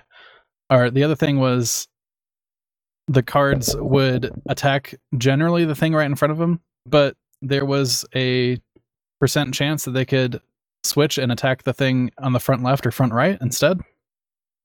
So you, like, couldn't always count on that. It was just weird. Some weird stuff. Also, a bunch of spells are being reworked to not be as random. Mm-hmm. The whole good decisions all around. Yeah, I mean, the whole decision to make it, you have to buy the game first, and then you can't earn cards, and you can buy the cards on the market, but the market is dynamic, was just kind of strange. Yeah, it was very interesting. It was like they were trying to emulate a real world card game instead of like a digital card game, like all the other people are doing. They wanted you to buy like a starter booster pack essentially, so you can get into the game, and then you went and bought cards in the market to fill out your decks like you would do with like Magic or something. Weird. Yeah. Additionally, Sucker Punch, the studio that brought everyone Sly and all of those Infamous games. Infamous. Good call. Infamous are great. Some of the Infamous games are really, really good. Also, is coming out with a new game. Yeah, as you should. It's trash. It's very Infamous. Coming out with a new game this year, released this year, Ghost of Tsushima. Tsushima, I think, was the way the guy said it. And Alex and I were both like, apparently it's not Tsushima. To Tsushima. It's a hard T at the beginning. Tsushima. Maybe the T is also hard at the end of Ghost. Ghost Tsushima. I think there's also a hard T at the end of. It's just invisible. It's hiding because it's a ghost. Ghost of Tsushima. Is there a hard one at the end of Tsushima too? Sure, why not? So they just released a bunch of gameplay from this game, and it looks really good. First of all, it looks super gorgeous. If you guys haven't seen it, definitely check it out. Yeah. Man, it looks pretty. And they got some interesting ideas going on. They got this wind system for determining where you're supposed to travel, which is basically what's a game that has like a path that's drawn for you? Man, I cannot think of one off the top of my head. Man, but it's basically just an objective path, but you got to call it up and you got to just see the way that the wind is moving. The idea seems to be to like just drop UI. Yeah. Right. So rather than having a big glowing icon that takes you out of the experience, it's like, oh, he's a samurai. He looks at how the petals blow in the wind. Yeah. I'll be interested to see how annoying that is to use. Yeah. This is like a fully open world game, right? Mm-hmm. Yeah. Mm-hmm. Are there many like samurai open world games? There's not really many samurai games. I was gonna say this game, I feel like it was super unfortunate because this game got announced at the same time as Sekiro, which was made by FromSoft, and it's like, oh, everyone got super hyped for that one. This one was like, hey, we're making a samurai game too, and it's like, shut up, Sucker Punch. They're not releasing anywhere near the same time, so I mean I'm glad. It does. It looks good, and it looks not even similar to Sekiro, honestly. Yeah, like they look like completely different games. For what it's worth, and I know that we can always trust what Forbes says about video games. I love reading their articles. The title of their article published on the 15th is Ghost of Tsushima is basically Assassin's Creed Japan. To be fair, the gameplay does look very Assassin's Creed-y. Oh, okay. So maybe they're not far off? That might be fair. Yeah. It looks like it's probably going to be better. Like the new Assassin's Creed games, not like the old Assassin's Creed games. Oh, yeah. Okay, yeah. All right. Got you. But it's not going to have like the level-based. I was going to say, it doesn't look like it's level-based. It doesn't look like that. No, but like the running around and the combat kind of looks it. Okay. That's doesn't? Fair. Yeah. I feel like it'll... that's a bad comparison. Never mind. But I kind of like what they're doing with the removing the UI stuff. Because they showed off like... Yep. A part where the guy's traveling and suddenly there's just like a bird that he sees lifts off and flies off somewhere and it's just like leading you to random places. So it's like the environment leading you places instead of... I like that a lot, actually. A fox comes and like leads you to a shrine. Somewhere. Yeah. Mm-hmm. Or like cool. If people need help, instead of having a big exclamation point on your mini-map, there's like a column of smoke that goes up that you just like are like, oh dude, I'll go there. Yeah. I think that's really cool. I think it's cool design. So there was a part where he murders 3 people in 3 hits. Yeah. And I can't figure out what like the mechanics of that fight were. No idea. I did a little bit more. My understanding, and this could be wrong, is you have the opportunity to like challenge someone. So rather than just going in and doing a fight, you're like, send me your strongest warrior. And then it's like that one hit kill, like quick draw, Iijutsu focus kind of deal where he just like slashes them and kills them in one hit. And then the other guy comes up and he kills him in one hit. I don't know if that's like scripted or what, but it looks super duper cool. It looks cool. It looks easy. Yes, it does. It looks like it's going to make you feel like a badass. That's true. That's fair. Is there any expectation that this game is going to be released on PC alongside the PlayStation 4 release? Don't know. Does anybody know? I don't know. I mean, we have been talking a little bit, and this actually kind of brings us up to our next topic here, that there has been some amount of rumor that PlayStation may not be doing exclusives for much longer, and that they're going to be looking at doing... PC path as well, kind of like what Xbox is doing with... they for sure still call them exclusives, though. Well, sorry. Nobody considers PC a platform. If it's exclusive, for some reason, it can also be on PC. Well, because it's exclusive on a console, right? Yeah. Sure. Okay. Yeah. All right, fine. That's fine. I'm okay with that terminology as long as they're not including PCs. Exclusive I don't care as long console. As I get to play the games on PC. Yeah, that's the important thing. So, uncertain about Ghost of Tsushima, but possibly Bloodborne? There are rumors that Bloodborne is coming to PC, which, like, that's cool. I would love to play Bloodborne in actually 60 frames per second in glorious high definition on my PC. I'm just excited the brand's getting more, like, use potentially. Yeah. Because, hey, they might make a second one. I feel like the fact that it's coming to, if it does come to PC... I feel like it's very possible that they'll make a second one. Like, more likely. I don't know why they would bother porting it if they weren't working on a sequel. Mm-hmm. All of this it's so heavily rumored. Yeah. Like, nothing is concrete yet. It's like some guy, it's like, oh, an inside source says they're working on a port. And it's like, well, we don't know. Yeah. But Bloodborne was in the news and I got really, really excited about it. I don't know why Sony hasn't come out and announced something concrete yet. For their policy for exclusives going forward, because you already got Horizon is coming confirmed. Yep.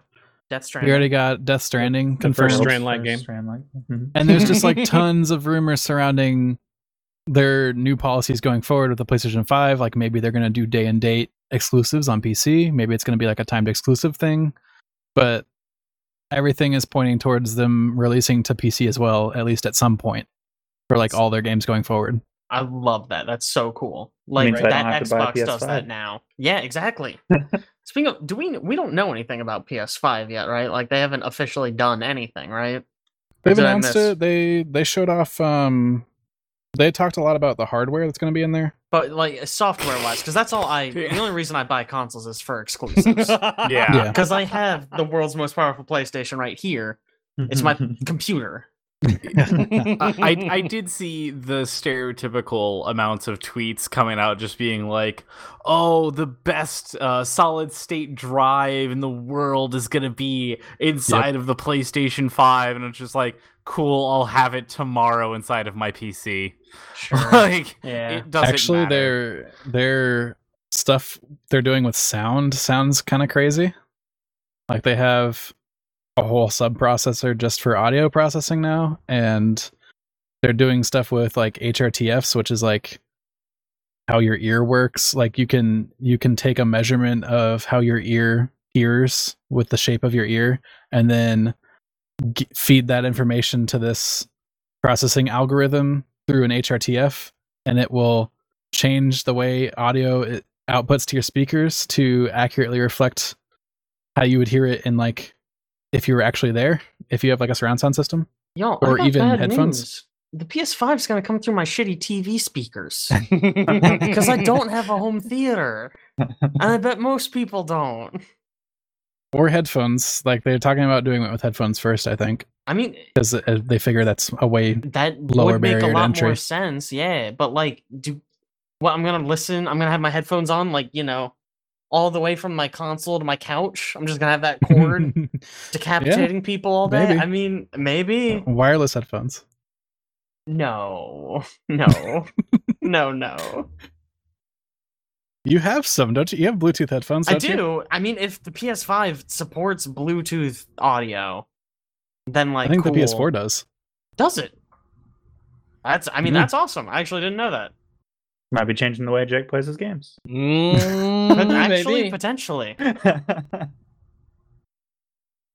also wanted to mention here, at kind of just the wrapping up games, we talked about Amazon Game Studios earlier, and we didn't really mention, but 2 weeks ago we talked about Lumberyard, which is their game engine that they built Crucible on. They're building the MMO that they it's supposed to be coming out later this summer.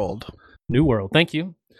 Also, we talked a little bit about how it's free, and that's really cool. Wanted to also talk about a different game engine, which is Unreal.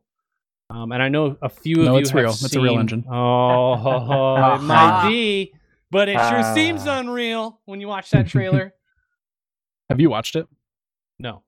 Oh, man, you gotta watch that trailer. You haven't even watched it to be able to discuss that. That trailer just, like, renewed my... like, me wanting to go back and learning coding, to especially inside of like various different engines, because it just looks so goddamn cool.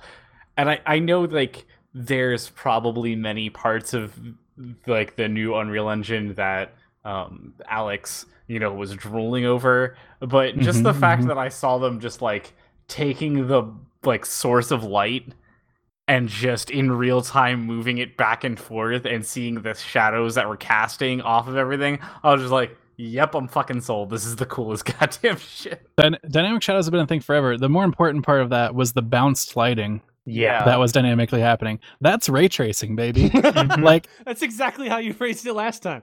We were talking about bounced lighting. That's ray tracing. I know they're not calling it that, but that's what it is. Honestly, I don't understand the wizards they have employed over there, because they talked about it like it was so simple. They're like, oh yeah, they sure did. This is just a new module. It just works, and it, like, it has, it can run things at native on the PlayStation 5, and it just runs at a good frame rate, and it just works. And it's like, no, that's like full ray tracing. You need RTX cores if NVIDIA has taught me anything for that. But apparently, it's just a thing that works in their engine now. Honestly, without much performance impact. They probably just copied it off of Stack Overflow. Someone just finally Googled, how do I do ray tracing? And they're like, let me just copy that, put it in here. Oh, dude. It's a very simple formula. Stack Overflow. Look, man, I do computers for a living. I know. It's on Stack Overflow. Everything's there. That's 85% of what you write. Oh, 85. Wow, that's very generous. The other wizardry that they have in this thing is another module that they can... I don't honestly understand how it works at all. You can import full resolution models from, like, ZBrush or whatever modeling software you're using, and they just import directly into the engine and run at, like, full resolution, no problem. Like, movie quality assets that just run natively on the PlayStation 5. They don't explain at all how it works. They just mention it exists, and that's it. I really like that they leave something to be desired. There's some amount of mystery to this concept. Even though I know it makes me just not believe that it's gonna actually work when it releases. In your mind, it's like the in-game engine footage trailer thing where they just lie. Yeah, yeah. I have a worry it's gonna be that. Like, okay, guys. Sure. Like, yeah, all the cinema quality assets that you would usually not find in a video game, they're just in here now. And like this statue has like 10 billion triangles in it. And it just works no problem. And then we walk into this room, and there's 100 of this statue in here. And I'm like, what are you talking about? And isn't he saying something to the effect of like it's running off of a PS5 essentially? Yeah, all of it's running off of a PlayStation 5 apparently. That whole demo is running live on PlayStation 5. Man, let me tell you, having a tiny bit of experience messing with like level of detail stuff, it would be so nice not to have to deal with that ever.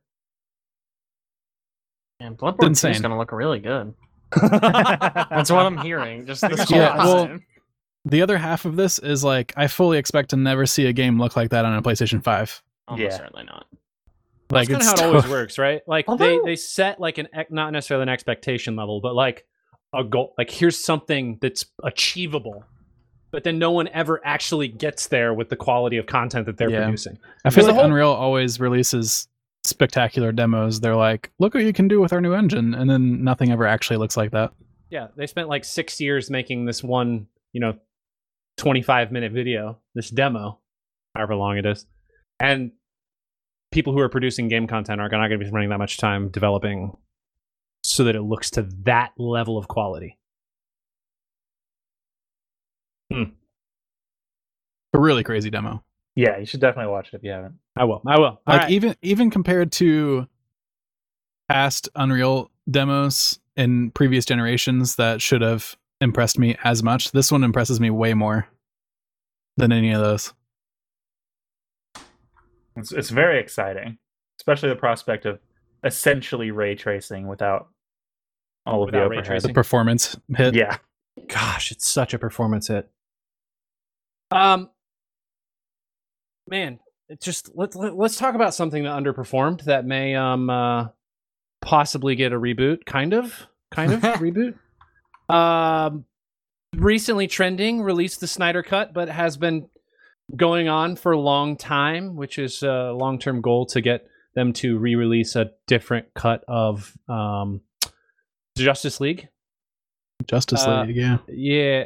Is this official, Alex? Is this real? Yeah, this is real.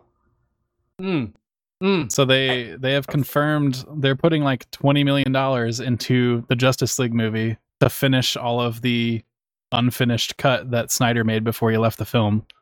Oh. Yeah. This says his cut is 4 hours long. Yeah. This cut was like 4 hours long. Who wants this? I'm not gonna anybody who's a super DC fan that was disappointed in the movie. Like I want to see this because of on multiple fronts. A, I want to see what Snyder's vision was before Whedon came in. So I want to know just on that. B, I want to support this just because this was some fucking like Hollywood rumor thing that most of this cut existed and that it should be released. And all of a sudden it's just like, yeah, they 100% true. It was a thing that existed and was hidden somewhere, and like they're finally giving Snyder access to just get everybody together, reshoot a couple of things, and finish his movie. And that I'm just like, okay, cool. The random Hollywood rumor turns out to be true, and you get this like mythical movie that should have never been. I want to know what this entire thing is about. I also want to watch it just so that way when it still sucks, I can laugh hysterically at every single person that's been tweeting for this shit to happen for the past, like, 2 years. Wait, let's back up for a second. Did you say that they're getting people back together to reshoot some scenes? Yeah, no, he got, Henry Cavill, like, everybody, he's getting everyone back to reshoot. Then there's my question. Are they going to edit out, like, Henry Cavill's Witcher hair? Like, edit over it, kind of like they did with his mustache, instead of having him trim it? Yeah. Well, Superman just has a mullet sometimes. Maybe he does. Okay. All right. Makes sense. Yeah. Okay. Like the majority of the work is Batman v Superman, right? Yeah. We all saw that, right? Mm-hmm. Why would you want another movie like that? Oh, yeah. He also made Man of Steel, right? Yeah, nobody liked that one either, though. Well, like, it was better than Batman v Superman. Oh, yeah, no. I don't think this is going to be good. I think this is going to be just a 4-hour-long movie that is also pretty fucking bad and just proves the fact that Zack Snyder didn't really know what he was doing with the DC Extended Universe, whatever. Like, he just didn't know what the fuck he was doing and just mucked it all up. Like, I am sure that that is the case, but I will give him this 4 hours of my life to prove my point and just be like, yeah, it just... Do you think... be the final nail in the coffin, because then you can't, like, there's a thing right now where people are just like, well, you know, if Snyder was able to make his cut of it, you know, Marvel wouldn't be as good as they are, and DC would be up there. And, oh, gee, Merry Christmas. It's just like bullshit like that, but now they're just like, yeah, okay, cool. So they're putting their money where their mouth is, they're giving him his shot, and then when that fails, everyone can shut up about it. It's just like, there you go. You can't say that there's a mythical thing that's somehow better in the universe. But do you think this is, like, leading into the release of the second Justice League movie? Or just the fact that they're trying to get people back into DC Universe, like, with Wonder Woman coming out? I don't know. Is this still this year? Maybe it's next year now. Yeah, I don't know what the deal with Wonder Woman is yet. I think they're still... I think the primary driver is that they're going to be putting it on HBO Max. Yeah. So it's another exclusive thing for HBO Max. I think that's mainly it as well, is HBO Max gets it and they get to just be like, oh, well, we have this thing and nobody else does. And Snyder talked a lot in his, like, couple interviews I've seen about how if a streaming service like that didn't exist, this would never be possible, because there's no way they would release this to theaters. So there's no way... like, the money would be found to produce it, but since they have a streaming service, they can just slap whatever they want on. It's possible. Man, that's awesome. Can they redo the last 2 seasons of Game of Thrones too? Can they just? Please, though. So it's funny that you mentioned this, because it kind of ties into one of the things I wanted to mention later on in this, but it's also very interesting. I've been watching the Clone Wars TV show. Yep. And so this is a series that Cartoon Network canceled. And then, like, so they had to wrap up what they were trying to do in, like, a couple episodes and just be like, okay, cool, so let's just wrap up all of our things. And then Netflix got it. And they were like, hey, we're going to give you your last season. So then they did a last season on Netflix. And so then they, like, wrote, you know, what they wanted to do, but they didn't have enough time to and so they have this entire thing, and then they end it. And then Disney Plus comes out, and they said, hey, we're going to give you one more last season. Jesus Christ. Yeah. So it's weird, because on the one hand, I'm so glad that they, like, you know, that we have these streaming services that can take something that was like, wow, this was a really good series, and give it another shot, because they're like, yeah, no, we'll give you another season, we'll give you more runtime, we'll give you the ability to wrap up stories that you didn't get a chance to yet. And in that case, it's really cool. Some of the stuff that they were able to put on in the last season with Disney Plus here, I was just like screaming in excitement inside of my apartment, like clutching a pillow and just being like, oh my god, this is that thing that ties into that thing over there with that, and I'm like freaking out, like, because it's just so cool what they're doing with it. That's the way I was when I watched High School Musical, the musical of the series. Oh, Jiminy, stop it. You're so ridiculous. We're done. But I also feel like some of the things is just like, there's a lot of bad that has happened with the Clone Wars specifically that I can equate to literally just because they keep trying to finish the series. And then they're like, oh, hey, we've got more legs. Okay, well, let's do this, I guess. I think it's like anything, like when you come up with a wrap up, you come up with, like, the end, the culmination of this project you've been working on for a long time. And then you complete it and somebody's like, hey, we want you to revive this and get one more season in. Well, it's like, all right, well, how do I beat what I just did? Because this is, like, everything I put into it. I don't even know where to go from here. You know what I mean? I don't know where they... I mean, I guess they're just generating new content, but odds are they're not going to be, it's not going to be in line with the same original underlying story path they wanted to take. They're going to have to just it definitely seems some of the things are discombobulated and don't quite make a lot of sense. Right. And you're just like, okay, why is this here? This doesn't make any sense. This isn't that good. But then there are other parts of it that I was just like, oh, wow. I'm so glad that they were able to, you know, have this opportunity. I was actually on a very interesting side note. I was listening to. I'll be the judge of that. I'm trying to remember the name, but the voice actress for Ahsoka Tano, she was doing some commentary the other day for IGN, and one of the stories that she was saying was that at the series wrap party for the Clone Wars, they were kind of like all bummed that they were getting canceled by Cartoon Network. And so after the wrap party, they went to In-N-Out to grab some burgers and kind of, you know, eat their feelings a little bit. And the order number that they got while at In-N-Out was order 66. Which I thought was just very appropriate and funny as hell. Okay, I'll give it to you. That was pretty interesting. Yeah. But doesn't this idea of like going back and picking up where a season kind of, or where a series ended and picking up for like a final season, that's pretty hit and miss for streaming services like Netflix. Yeah, Arrested Development, Fuller House, which I think was a flop. Okay, listen, Fuller House is not a flop. They're still doing it. Also, it's amazing. Is it amazing? It's wonderful. Uh-huh. Okay. It's an easy to watch, feel good show. That just, you just put it on and all your problems go away. This is the hill you're gonna die on. Yep. Netflix picked up The Killing and did the season 4 of The Killing. I don't know, probably you guys know, you guys watch that show, but it was garbage compared to the first 3 seasons.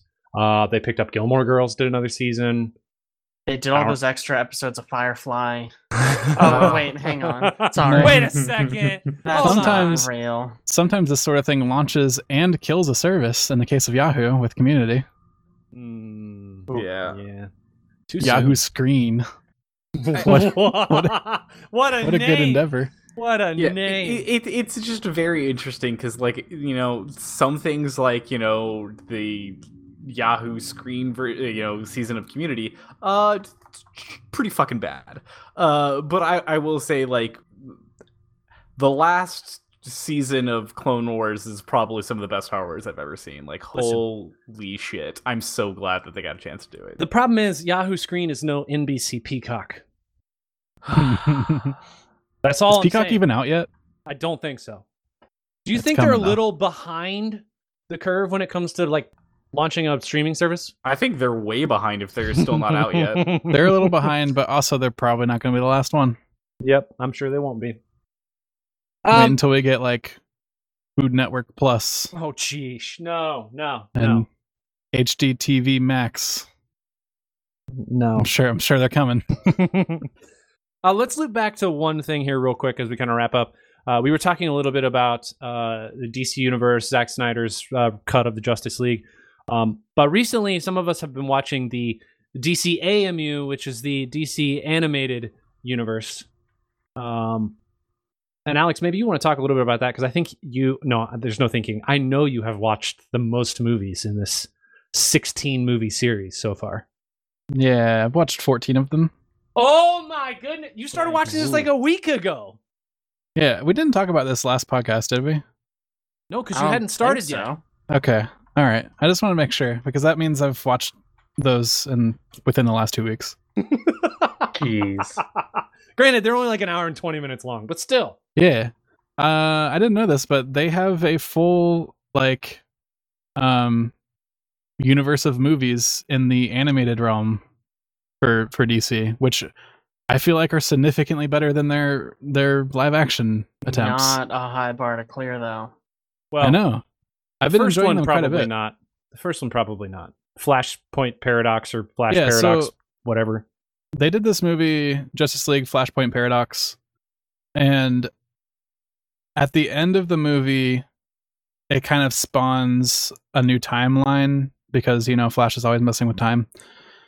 And I think it is the New 52 universe, which is like an established thing in the comics. It starts that timeline, and then the next 15 movies are all like shared universe New 52 movies. So it's really cool, actually. Like the movie right after Flashpoint Paradox, all the Justice League members don't really know each other. Like they might have heard of each other, they might not know who any of them are, and they kind of all meet and form the Justice League, sort of. Which I think at the end of that movie they call them the Super Seven. Super Seven, yep. And then the very next movie they start off saying like, Super 7 didn't test well. We're calling it the Justice League now. Yeah. That's pretty funny, actually. Yeah. But yeah, the storylines are pretty good. All the movies are adapted from comic runs that are like popular comic stories that people have been clamoring for adaptations for like a long time. And they're all really well done. They're nice, digestible. Like Aaron said, they're like an hour 20. Some of them approach an hour 30. Some of them are like 1:15. Really quick little bite-sized movies. I will say I've watched the first four. Justice League Throne of Atlantis, which is the fourth movie, is basically Aquaman. Just the animated version. And yeah, the live action right. Aquaman. When you said, the live action. When you said you think it was better than the live action version, I kind of doubted you at first because I thought that was probably on the top two DC movies, right below Wonder Woman a little ways. But I think it was better. I think you're right. I think it was actually a better movie. Yep. They're really decent. I don't know. And the animation's really good. Like the fight scenes are nice and crisp and clear and good choreography and stuff. It's cool. I just watched last night I watched the 12th and 13th movies, which are The Death of Superman and Reign of the Supermen. And I feel like those two movies combined make a really good, 2.5 hour long movie. The storyline's really good. You think it's handled better than Batman v Superman, Dawn of Justice? Yes. Significantly so. Not exactly hard. That's weird. I really like the Batman ones also. I think they're the strongest, maybe. You got Son of Batman, you get Damian in there. He's really cool. But yeah, and then the reason why I got turned on to this is because I was seeing all this news about how Justice League Dark Apocalypse War came out just not too long ago. And apparently that's like their culmination of all they've been working up to for all these years doing these movies, sort of like Infinity War was for Marvel. Just in their animated universe. So now you can go watch the whole slew and get a nice overarching story with cool individual storylines. Pretty fun. I wanted to mention, actually, speaking of universes in terms of superhero stuff, I sent out a couple weeks ago, there is what's called a Stan Lee supercut of all of the Marvel Universe movies. Up until, I think, in Infinity War. Yeah. And it's 10 different films that are kind of components, parts, and pieces of all of the movies. And they're anywhere from 5 to 10 hours long. Somebody has done a supercut of all of them and just kind of chunked everything together so you can watch it. I don't know if that a 10-hour movie is necessarily a digestible chunk of Marvel Universe, but it's a lot. It's a little bit. Oh, it's called the Stan Lee MCU Supercut series. There we go. It's not a good name. No, yeah. That's fine. Not really. But like I said, it's cut into 10 segments, all of which are anywhere from 3 to 10 hours long. So if you really, really want to. Oof. There are some exclusions. It doesn't include Captain America stuff from back in the 50s. It doesn't include what was his girlfriend's name from the movies? Peggy Carter. Peggy. It doesn't include her show, and it doesn't include the newest stuff like Endgame. But other than that, for that entire segment, 2010 to 2018, you can go watch them all. 10-part series. And Alex, you probably have time. I mean, you just watched 14 DC animated movies. You could probably knock this out. Yeah. I got probably other priorities, but you know, we'll consider it. Okay, consider it. Good, good. Well, I did want to mention, Alex, when was our last book cast, actually? Or do we have one coming out soon? First of the month was Steelheart. Our discussion on Steelheart. Okay. Well, make sure you check that out. And we'll be doing a new one. We're reading The Rise of Kyoshi right now, and that will be out the 1st of June. Cool. Yeah, make sure you check those out. Also, if you are, for some reason, listening to this podcast and you are in video game world, you deal with video games, you're part of a studio, whatever, and you just are like, you know what? Yeah, let me go talk to some podcast guys that have no idea what they're doing. Let us know. We'd love to do another community episode, community cast. We know what we're doing. Owen! What? How do they let us know? That's a great question. They can tweet me. They can. There's an email address, isn't there? No, there's a website. Is, yeah. They can go to our website. Yeah. There's a form. You fill out the form. Yep. It'll email me. Yep. Done. What's the website? We really need to get a handle on Horizon.com. On calls to action here. What? Not very good at it. It would look like we knew what we were doing. We are the Horizon.com. Oh, thanks, man. I said that. Thanks, yeah, but it was probably overridden by other people talking at the same time. Just want to make sure. Yeah. We are the Horizon.com. At We Are the Horizon. Which nobody's going to do now after witnessing our ineptitude. All right, well, thank you so much, and we will catch you next time.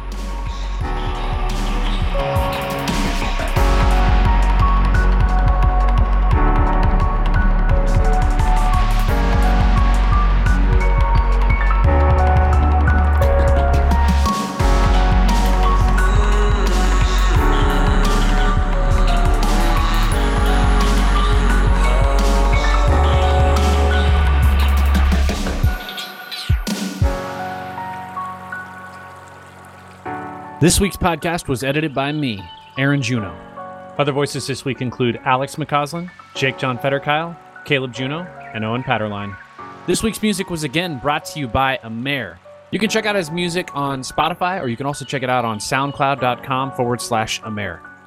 Additionally, you can check out everything that we do, We Are The Horizon, at our website, www.wearethehorizon.com. We have a lot of video posts as well as links to other content we've done in the past. We also have a couple new series that we've been working on, one for a custom Divinity campaign and another for a Pathfinder campaign that we've been working on. So make sure you check those out as well. Again, thanks so much for joining us, and we'll catch you next time.